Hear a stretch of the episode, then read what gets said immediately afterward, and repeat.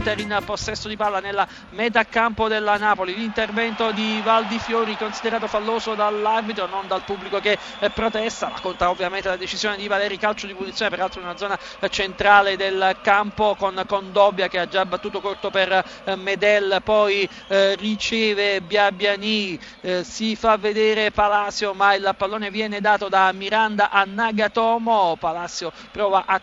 cercare di trovare subito uno spazio però al momento e al di là della eh, linea dei difensori la linea del reparto arretrato della Napoli che è salita per cercare di mettere in difficoltà il nuovo entrato nero-azzurro poi il pressing azzurro a buon gioco Amsic ha recuperato il pallone ma poi la Napoli ha perso nuovamente attenzione ripartenza Inter la possibilità di andare a tirare gol il gol dell'Inter il gol dell'Inter con l'errore in ripartenza da parte del Napoli il tiro è stato di Jovetic. Attenzione area di rigore Napoli che non riesce però ad addomesticare il pallone sul lancio di Daldi Fiori. Attenzione contropiede Inter contropiede Inter c'è la possibilità dell'Inter di andare a battere nuovamente a rete il gol del 2-0 il gol del 2-0 lo ha realizzato in contropiede Liaic. Finisce in questo momento il match l'Inter è in semifinale ha battuto il Napoli 2-0 con i gol di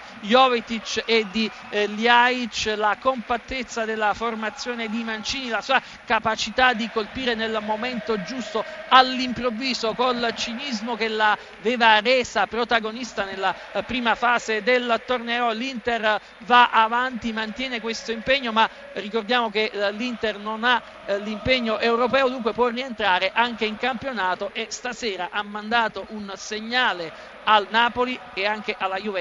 anche, che potrebbe anche essere avversaria in semifinale qualora vincesse con la Lazio domani, ma ha mandato un segnale agli azzurri e ai bianconeri anche in prospettiva campionato senza l'Europa League, 4 punti di distanza dal Napoli e 2 dalla Juventus mettono l'intervista stasera in condizione di rientrare.